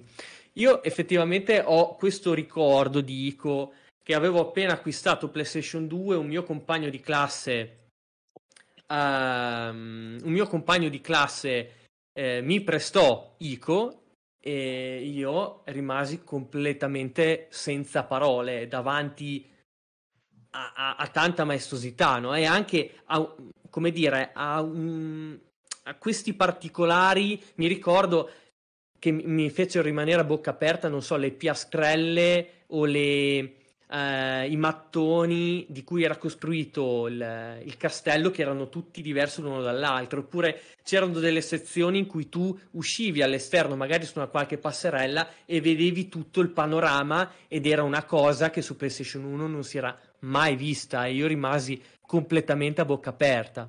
Voi che ricordi avete del gioco e anche di quell'epoca lì in generale? Vabbè, io di Ico in particolare eh, ho il ricordo del fatto che per la prima volta, penso, eh, ero in un ambiente 3D eh, credibile, perché come era già anche citato nella recensione che hai letto, ma in generale quando giochi a Ico, sei forse per la prima volta all'interno di un vero castello. Eh, se ti fai una mappa a 3D con la tua testa eh, di quando giochi, di dove sei, riesci sempre a mm, direzionarti senza mai perderti. A differenza magari di tan- tantissimi giochi con mappe vaste e labirintiche dove magari non seguono propriamente una logica nella, nella- nelle proporzioni o nel- nella costruzione di eh, soprattutto di luoghi chiusi come case e quant'altro. Invece Ico aveva questa particolarità eh, di riuscire a creare veramente, mh, aveva un'architettura molto molto ben definita, molto ben realizzata e, e quello servi- serviva tantissimo a, a immergerti in quel contesto là. A me, a me faceva impazzire quella roba là. Certo, sì, Al netto poi chiaramente della storia, di come l'ha vissuta, veramente un gioco muto che parla senza far parlare i personaggi, nel caso soprattutto quello di Yorda. Eh, di questo ricordo. Ho sempre avuto il dispiacere di non averlo vissuto al day one, l'ho recuperato un paio di anni dopo io, Ico, eh, soprattutto perché l'anno con l'arrivo di internet, eh, dei forum, inizi a sentire un sacco da ricevere feedback di tanti giochi che tu non hai giocato nel momento in cui inizi a sentire Ico, Ico, Ico, Ico, Ico, eh, capolavoro, capolavoro, capolavoro. Allora comincia poi la- a- il momento di, di recupero di, di perle che sai che devono essere recuperate. Infatti, due anni dopo poi recuperai Ico e poi di conseguenza anche Shadow of the Colossus. Certo, ma infatti eh, la cosa bella di Ico, ma in generale anche delle altre opere eh, di Ico Team, è proprio che tuttora eh, no, si sente, se ne sente parlare tanto e, mm, ed è comunque consigliato giocarci, anche magari se vogliamo adesso appunto la telecamera è insomma, siamo abituati a gestircela noi e lì non è possibile, oppure i movimenti sono sicuramente legnosi, però è comunque un'esperienza tale che vale la pena di essere vissuta anche oggi. Una cosa che mi ha fatto molto pensare è la questione, appunto, come dice la recensione e come hai detto anche tu giustamente Igor, del fatto che i personaggi non parlano mai e quindi va tutto, tutto un gioco di sguardi, di espressioni, di, di linguaggio non verbale, diciamo così, ed è più o meno la stessa cosa che io ho trovato in un altro gioco sicuramente diverso, ma che può essere Journey. Cioè anche lì non ha interfaccia grafica e tu capisci dal primo, basta uno screenshot per capire tu che cosa devi fare. Il fatto della comunicazione anche con gli altri giocatori, no? Che ti puoi solo fischiare e nient'altro, più o meno mi ha dato eh, le atmosfere oniriche, anche lì sicuramente, però mi ha dato più o meno le stesse sensazioni, seppur in maniera diversa. Sì, sì, assolutamente. Giorni è un po' di quel. Eh, ha rilanciato, diciamo, dopo Ico quel filone dei giochi muti che lasciano che l'atmosfera eh, o eh, gli sfondi parlino al posto dei, eh, dei personaggi che controlliamo. Esatto. Esattamente. Voi ragazzi, Mirko, Marco, avete qualcosa da aggiungere? A me una Io cosa no. che... Ok, vai vai Marco. No, no, figurati, Ah. ti- io dicevo bo- proprio brutalmente, io no perché no- non ho mai giocato Ico, non l'ho mai giocato, sinceramente, e non sono un fans dei giochi di Ueda, lo so, adesso mi, mi griderete persona falsa, eh, però anche tipo Shadow of the Colossus, come dicevo nella puntata scorsa di, di Sourcecast, mi ha un po' rotto le balle, ora lo so, adesso eccomi qua, ammazzatemi, però non l'ho trovato un gioco nelle mie corde, poi mi rendo conto che è veramente qualcosa di, che ha segnato il videogioco, però quindi eh, non avendo questa passione diciamo per l'autore, per, per lo stile che, che vuole, uh, vuole comunicare con i suoi cose, non l'ho mai provato, quindi però a questo punto chissà, magari me lo recupero. Sì. Io invece volevo aggiungere che io Ico o Aiko l'ho scoperto ormai tardi, perché l'ho scoperto nel 2006, era uscito già da 5 anni, e perché aveva comprato un mio amico. E io ricordo due cose. Uno, il fatto, però non so se è sicura sta cosa, che la copertina fosse in cartone. Tipo. Assolutamente sì. Ok. Te lo confermo perché io ce l'avevo e pensate che adesso mi arriveranno le sassate. Sono stato tanto imbecille da darlo a un GameStop. Vabbè, vabbè, prego Mirko. Ah, beh, dai. E... Mm, mi, mi ha stupito e continua a farlo il fatto che secondo me a livello grafico eh, non è un gioco del 2001. Cioè, secondo me, per come è fatta la grafica, è già un gioco da 2004-2005. Non è una stronzatina proprio. Cioè, come hai detto tu, Matteo, le piastrelle, le texture dei pavimenti o del vieni ceiling, del soffitto o comunque delle pareti sono fatte discretamente per essere il 2001. Sì, sì, sì, certo. Beh, era la, mm, il punto di forza del team di Ueda. eh, prima Ico, ma poi Shadow of the Colossus è forse uno dei giochi più impressionanti se contestualizzati eh, sulla piattaforma in cui è uscita, ovvero PlayStation 2. Cioè, loro davvero sfruttavano un sacco eh, la potenza di calcolo della macchina, che ricordiamoci rispetto a tante altre di quell'epoca, le rivali eh, PlayStation 2 era quella meno, meno potente, diciamo. È vero, assolutamente. Secondo me pochi giochi battono, come hai detto tu Igor, questo filone di titoli, tra cui secondo me un gioco che l'ha sfruttata al massimo. Infatti secondo me quasi la PlayStation 3 è Metal Gear Solid Snake Eater. Mm. Quel gioco l'ha spinta al massimo secondo me. Sì, sì. Eh, Metal Gear Solid 2 prima di lui lo aveva già fatto. eh. Io ricordo che a livello sul tank facevi robe che erano fuori di testa per un gioco PlayStation 2. La fisica dei cubetti di ghiaccio all'interno del bar dove potevi sparare ogni singolo pezzo di vetro eh, delle bottiglie era una cosa che era veramente fuori di testa. Sì, sì, assolutamente. Mamma mia, Oltretutto ragazzi. era, era sulla copertina della rivista insieme a Aiko. Se non sì? sbaglio, sì, Metal No. Gear Solid 2. Della rivista, questa qua che Sì, abbiamo sì. letto? No, questo è Onimusha 2. No, no, sotto Metal Gear Solid 2. Ah, ah, sì, sì, è vero. Qua c'era la guida ufficiale, c'hai ragione. Eh, Bravo, un ottimo Liberty, no? osservatore. Tra l'altro, eh, per collegare il discorso rivista e eh, Metal Gear Solid 2, visto che lo stiamo citando, non mi ricordo se lo fece PS Mania, se non era PS Mania era PSM, eh, che per tenere nascosto eh, la, il fatto che poi nel gioco finale di Metal Gear Solid 2 usavi Raiden al posto Raiden. di Snake, aveva usato una doppia recensione. La prima era quella super generica, che ti raccontava un po' il gioco, le impressioni e il voto.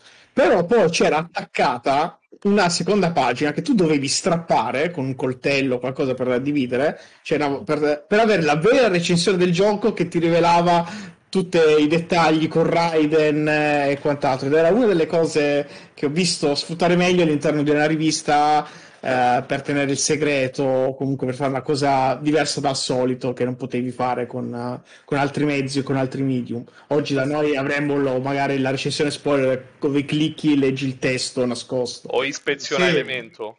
No, adesso per fare dei click ci sarebbero delle recensioni intitolate il protagonista vi stupirà o delle cazzate del genere. Comunque, guarda il, trucco, guarda il trucco di questo androide dimostra solo 8 anni.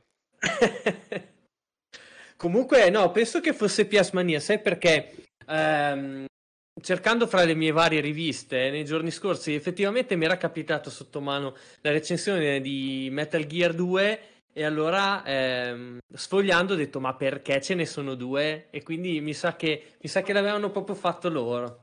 Sì, sì, io in particolare, vabbè, adesso passiamo oltre, però riguardo a Metal Gear 2 mi ricordo in una sezione della posta precedente all'uscita del gioco in cui c'era un, un lettore che mh, mm, parlava di un qualche paradosso che gli era capitato di vivere all'interno di un gioco e lo paragonava a come è una cosa assurda come se il protagonista di Metal Gear Solid 2 non fosse Solid Snake. Mi ricordo palesemente questa cosa. Carino. Sì. Allora, ragazzi, direi a questo punto abbiamo un'ultima parte perché non vogliamo parlare solo giochi. Principalmente sì, è un'ora e venti che parliamo di videogiochi, sono la nostra passione principale, ma non solo. Perché? Perché cade un altro anniversario molto importante. Come avete potuto vedere dal titolo della live, parliamo di MTV e nello specifico di Scrubs. Perché ah, il 2 ottobre 2001 su NBC per la prima volta venne ehm, venne così eh, trasmesso eh, l'episodio pilota di Scrubs.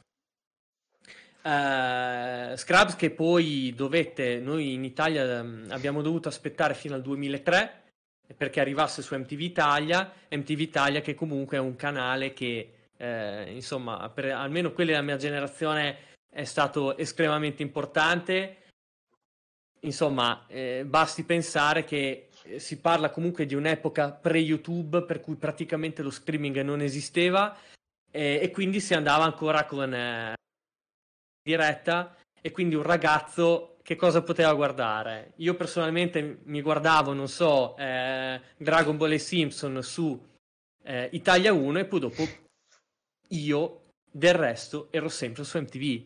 Quindi TRL quando pranzavo, eh, Anime Night il martedì sera, eh, che è stata l'epoca in cui ho guardato, eh, l'unica epoca della mia vita in cui ho guardato degli anime, ma sono anime che tuttora mi portano nel cuore, e poi dopo Scrubs.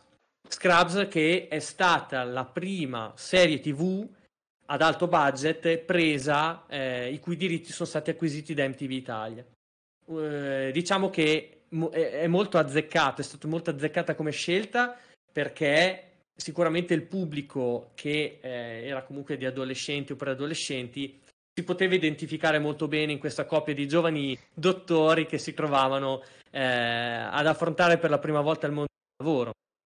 E, ehm, e, poi, insomma, è una serie che con gli anni poi si è dimostrato diventare un vero e proprio cult, tant'è che siamo qui a parlarne in questo momento, ma non solo io non ricordo un momento degli ultimi vent'anni in cui si è parlato di Scraps. è comunque qualcosa che non è mai passato Sì. di moda davvero. No, Scrubs è veramente una pietra miliare, cioè è stato cioè, grandioso. Io so che di tutta la serie avrò fatto 3-4 rewatch completi e tutte le volte rido come uno scemo, cioè e ridi però piangi anche, cioè ci sono delle, delle puntate, dei momenti che ti lasciano veramente dei pugni allo stomaco. Sì, è vero, è vero, perché tra l'altro eh, sì, ci sono i momenti comici, le gag, i discorsi del dottor Cox, eh, però alla il mio fine... personaggio preferito in assoluto. Lui Eh, sì. e Jordan, sua moglie, sono i miei personaggi preferiti in assoluto. Cioè, proprio. Eh Fantastico. sì, però alla fine poi in ogni episodio veniva tirata, venivano tirate le file c'era sempre una trama che potesse essere più o meno toccante, più o meno seria, però c'era sempre un argomento no, che univa tutte le vicende dei protagonisti. E questo è, è sintomo comunque di una scrittura assolutamente brillante che si può apprezzare tutt'oggi. E... l'altro, ho due aneddoti legati, cioè due momenti di vita importanti legati a due rewatch di, di Scrubs. Uno è quando sono andato a vivere in Giappone, ehm, mi ammazzavo letteralmente di serie TV giapponesi e per fare da eh, contraltare, da, per equilibrare un po' il- lo studio del giapponese, quindi eh, assorbirmi un sacco di serie TV in giapponese, ehm, le, le riequilibravo guardandomi Scrubs. Eh, ed è stata l'occasione per me per guardarla tutta dall'inizio alla fine perché io MTV chiaramente anch'io le guardavo là, però gli episodi erano saltuari, nel senso qualcuno lo mancavo sempre, non ero costante, magari saltavo addirittura un'intera stagione e cose così, quindi non ero mai allineato. Invece l'occasione di quando sono andato a vivere in Giappone è stata quella di la guardarmela tutte. E la seconda occasione poi per ric- ricominciarla a riguardarmela tutta è stata quando sono stato ricoverato per il Covid in ospedale. Cioè, secondo me non c'è cosa migliore di guardarsi una, una serie come Scrubs mentre sei in ospedale. Quindi una sorta di in- in- Inception eh, perché sei in ospedale a guardare una serie TV sugli infermieri e i dottori e quindi è particolare. Che figata, che poi dopo ti fa veramente rendere conto di quanto la serie TV sia diversa dalla realtà, perché poi eh, in ospedale c'è ben tutt'altro ambiente. Io mi ricordo infatti che eh, uno di quegli anni in cui davano Scrubs, io mi presi la polmonite e no, ragazzi, allora ve la racconto tutta perché c'è un preambolo fighissimo da fare. Allora, gita di classe di quarta superiore, una roba così. Io e i miei amici ci fiondiamo in sala giochi, iniziamo a giocare a Dance Dance Revolution.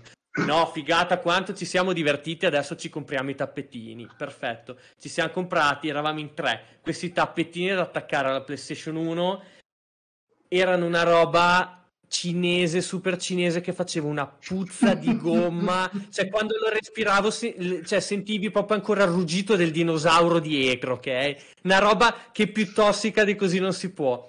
Allora un giorno fuori c'era un freddo cane, c'era anche la neve. Mi metto lì a giocare a Dance Dance Revolution perché poi, oh cavolo, dovevamo trovarci con gli amici e dovevamo sfidarci, quindi dovevo essere pronto. Sudo come un maiale, dico Dio che caldo e che puzza, apro la finestra, track, tre settimane a casa con la polmonite. Ottimo. E tra l'altro erano anche gli anni di, eh, della SARS, in cui c'era la SARS, quindi c'era La- il la prima. dubbio che avessi preso la SARS e per fortuna invece ho preso la versione tradizionale. Eh, e niente, tutto questo preambolo eh, per dire che quando an- an- andai a farmi fare le lastre ai polmoni, incontrai, erano proprio gli anni in cui guardavo Scrubs e incontrai dei dottori, un paio di dottori assolutamente maleducati e menefreghisti completamente, al che proprio mi resi conto della, della differenza totale fra la serie TV e la realtà. Ecco, io non avevo mai frequentato degli ospedali eh, granché fino a quel momento e vabbè, la realtà, eh, vedi poi quando l'ingenuità della gioventù ti sfuma davanti agli occhi. Beh, non è per fortuna che siano proprio tutti così. eh. No, ma cioè, ti parlo, parlo io che mia moglie è un'infermiera e lavora in ospedale. Sì, no, beh, quindi- sicuramente lo, so- lo so- lo sa molto meglio di me. però in Però, quel momento... io ho fatto per anni, ho fatto servizio in Croce Rossa e, e ho avuto a che fare tanto con dottori e in pronto soccorsi e infermieri e ho visto tanti pezzi di merda, ma anche tanta gente No, assolutamente, assolutamente. Era solo l'impatto che ho avuto io in quell'occasione lì, ecco, tutto qua, assolutamente. Comunque, niente, allora, eh, per concludere la questione Scrubs, eh, la rivista Empire tutt'oggi eh, ha classificato Scrubs come al, diciannove, al diciannovesimo posto fra le 50 migliori serie TV e poi vi segnalo che ci sono Turk e JD, eh, i due attori, ehm, che sono Zach Braff e Donald Faison, che sono diventati eh, migliori amici anche nella realtà ed è da eh, lockdown dalla, della pandemia dell'anno scorso che hanno iniziato a tenere un podcast. No, ci hanno copiato. Sì, esatto. hanno iniziato a tenere un podcast loro due in cui commentano in real time gli episodi di Scraps. Eh beh. E praticamente loro l'hanno messa giù come se eh, insomma, chiunque può guardarsi Scrubs con JD e Turk di fianco, seduti sul divano. E infatti adesso io non, eh, ne ho ascoltato solo un pezzettino breve, ma penso che l'audio sia comunque sovrapponibile rispetto a, a proprio a quello degli episodi, quindi eh, se vi va di ascoltarlo e non avete problema con... Uh, con la lingua inglese, il podcast si chiama Fake Doctors Real Friends e lo potete recuperare su tutte le piattaforme di podcast. Ma tra l'altro si vociferava una famosa reunion. reunion. Eh sì, effettivamente ah, sì. Un Li paio di attori sono morti, quello è il problema forse. Ah beh certo, però sai, ormai vanno di moda le reunion, alcune sono state anche super efficaci, vedi quella di Friends. Eh, mi aspetto che qualcosa di analogo comunque possa venire fatto anche con Scraps. Comunque, vi faccio una domanda. Secondo voi l'ultima stagione, quella medical non school, esiste. Non esiste. Non esiste. Io non no. l'ho neanche guardata. Io, io sì, purtroppo. Eh, eh bravo, anch'io purtroppo. Volevo capire dove volevo andare a parare, ma... Cioè, non mai... cioè, nel momento in cui gli episodi migliori erano quelli con JD... E... Sì, tipo all'inizio. Che, eh. che... Infatti ho detto taci che invece poi basta. io eh, Scrubs la ricordo cioè la ricordo nel senso è una delle mie serie preferite per il semplice motivo che l'ho iniziata a vedere eh, il primo anno delle superiori. Solo che per motivi su internet sapete, le cose vanno e vengono.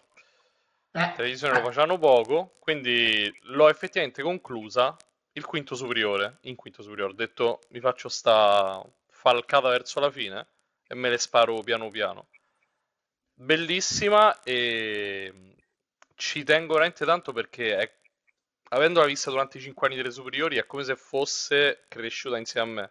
Non so come spiegarlo.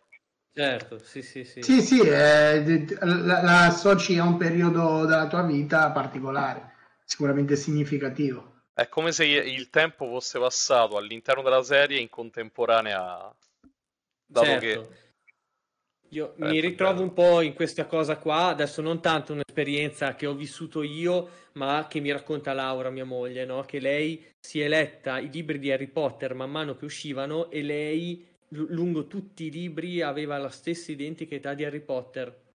Sì. E deve essere una cosa meravigliosa ed è qualcosa che tra l'altro solo la nostra generazione è riuscita a fare, perché nessun altro nella storia avrà mai questa cosa, a meno che magari qualcuno non si, arg- non si organizzi per fare leggere i libri con il giusto timing ai propri figli. Vero. Beh, uh, no. mi hai dato un'idea, cazzo. Eh, hai visto? Mica come in Star Wars che un film esce un anno, due anni dopo è eh, 20 sì. anni più. Esatto. Oppure, e... oppure 30 anni prima. Esatto. eh, però ce la sanno. E così ragazzi, se non avete altro da aggiungere, io direi di andare a chiusura. Eh, siamo sì. un'ora e 32 Io prima episodi. vorrei aggiungere una cosa. Vorrei aggiungere io un consiglio. Vorrei flexare un consiglio. Vorrei flexare questo. Questo ah. che per il retro gaming è una cosa questo qui, Thank You for Playing, il libro di Claudio Palazzolo H. Dottor Game, che salutiamo, che continuiamo a invitare, le porte sono sempre aperte, Claudio, Dottor Game, in floppy disk, che abbiamo già avuto come, come ospite su Sourcecast, quando eravamo solamente in versione audio, quindi un paio di anni fa. E cos'è Thank You for Playing? È appunto è un compendio scritto dal Dottor Game su tutte le console e le sue esperienze di videogiocatore dal 1983 al 1989. Cita testualmente la copertina, storie, trionfi e drammi dell'età dell'oro dei videogiochi. E eh, io lo sto leggendo, è fantastico, ve lo consiglio. È arrivato anche a me. È anche bello ciccione come libro. Eh sì, eh, 400 quindi... fischi a pagine. Eh sì, quindi ci sono tanti, tante curiosità molto interessanti. Sì, sì, sì, molto molto bello, molto bello. Ecco, il mio ragazzi, era questo. Volevo consigliare invece una pagina che ha sempre a che fare col mondo gaming, retro gaming per la precisione, su Facebook, Instagram e tutti i social, si chiama 8-bit stories, quindi storia 8-bit e sono Anche letteralmente... Su... Come? Anche su Instagram? Sì, sì. Sono letteralmente degli screenshot di giochi presi dal NES, dal, dal Master System, riadattati e modificati, con eh, una frase, una citazione. Però c'è tanto lavoro dietro, nel senso che magari vengono presi singoli personaggi montati su un altro scenario con determinati sfondi diciamo di collage a 8 bit. Molto, Molto belli, eh, ve lo consiglio. Veramente Molto bello. Figo. Come si Sto chiama? 8-bit? bit Stories. 8-bit Stories. Seguito da Mirko Mazzatosta. Ah, lo conosco, quel ragazzo lì. Che figata, vero? Bello, bello, bello, bello, lo seguo. Tu Igor vuoi consigliare qualcosa? No, al massimo sconsiglio qualcosa. Ho terminato giusto oggi la visione della serie TV di Resident Evil Infinite Darkness. È stata una porcheria senza. Mamma mia, che. Sì, sì, puttanata! Scusami, scusa, proprio. Mi vorrei il mio tempo indietro e quindi il mio consiglio è no, non vederla. Sì, sono molto d'accordo. Che puttanata! e io invece, ragazzi, vi consiglio un gioco, uno dei giochi della mia infanzia che, che è Jazz Rabbit, che è praticamente un uh, platform shooter, non so se si può eh, di, diciamo così identificare come shooter, è un, sostanzialmente un clone di, di, Sonic in cui avevi questo coniglio verde con un, una pistola blu gigante spettacolare Jazz Rabbit, grande Sonso Mario. E, um, è un gioco, eh, anche lì, sì, appunto, ripeto, avevi questo coniglio super veloce che schizzava da una parte all'altra dei livelli, eh, livelli appunto molto grandi, presi un po' da, da Sonic, molto molto divertente, sviluppato da Epic Mega Games, perché ancora si chiamava Epic Mega Games, quella che adesso è, è effettivamente Epic Games, da un giovanissimo Cliffy B e prima che diventasse il personaggio che è oggi nel bene e nel male, insomma. Quindi vi consiglio almeno di darci un'occhiata, di andarla a cercare. Una colonna sonora fantastica, eh, così suddiviso a livelli, suddiviso a loro volta in mondi, molto molto carino. E tra l'altro c'è anche una versione shareware, c'è tuttora, eh, che si può scaricare. E figata perché Ehm, quando la finivi ti veniva fuori la schermata con il numero di telefono da chiamare per avere il gioco completo o anche per il, o anche proprio del sito internet su cui fare l'ordine perché è un gioco si ricordo bene del 93 e c'erano già le prime avvisaglie di internet o di quello che sarebbe diventato quindi sì. andate a buttarci un occhio ma oh, ti faccio questa domanda tu lo sai che cos'è un Jackrabbit? No, non lo so. Eh. Jack Rabbit, se tu ti ricordi probabilmente come è fatto quel, quel personaggino lì, era sì un coniglio, mi sembra verde o qualcosa sì. del genere, con le corna. Aveva le corna tipo... Corna.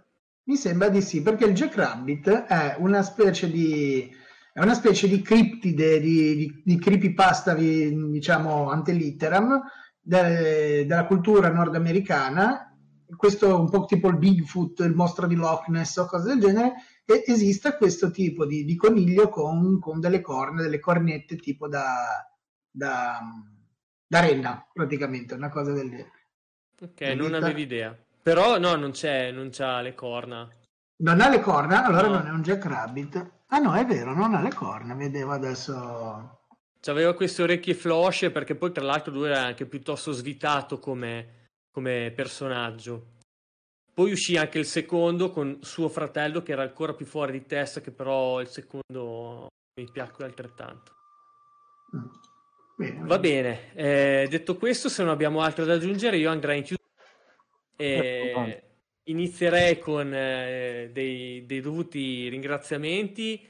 Eh, ringrazio Mirko per la regia, ringrazio Marco anche per tutta la parte social che fa, che è molto molto importante, la parte anche di PR se vuoi, di comunicazione con eventuali eh, eh, insomma publisher o developer e così che ci hanno fatto avere ecco, questo, questo gioco che abbiamo mostrato oggi. Un ringraziamento a Igor che insomma eh, ci ha dato eh, la disponibilità e la sua preziosa presenza. Ovviamente qua siamo in casa tua, quindi se, to- se torni ogni due settimane noi siamo solo che contenti e anzi io me lo auguro. Ringrazio tutti i ragazzi in chat e ringrazio Gabriella eh, per aver curato la parte grafica. Tutte queste cose qua, ragazzi, vedete, 1, 2, 3, 4 e lo sfondo, ha fatto tutto Gabriella, quindi brava. Brava, grazie Gabri, grazie. grazie. E ringrazio anche Enrico, mi stavo per dimenticare perché è sempre molto disponibile nel darci dei E consigli. domani ti cazzia, Eh, perché? Perché, perché domani, perché ti stavi dimenticando, domani ti cazzia, perché domani cosa c'è? C'è Sourcecast, domani Eh, sera c'è. Sourcecast, sempre allo stesso orario, quindi dovremo partire sempre intorno alle 20. Eh, poi dopo ricordiamo anche ehm, venerdì sera che ci sono i ragazzi di Tekken eh, che giocano sul nostro canale. E niente, eh, questo è tutto. Chiudiamo questo primo episodio di Floppy Disk. È stato un piacere, ragazzi. Un ringraziamento di nuovo a tutti e keep on retro gaming. Keep on retro gaming, keep on retro gaming, keep on retro gaming.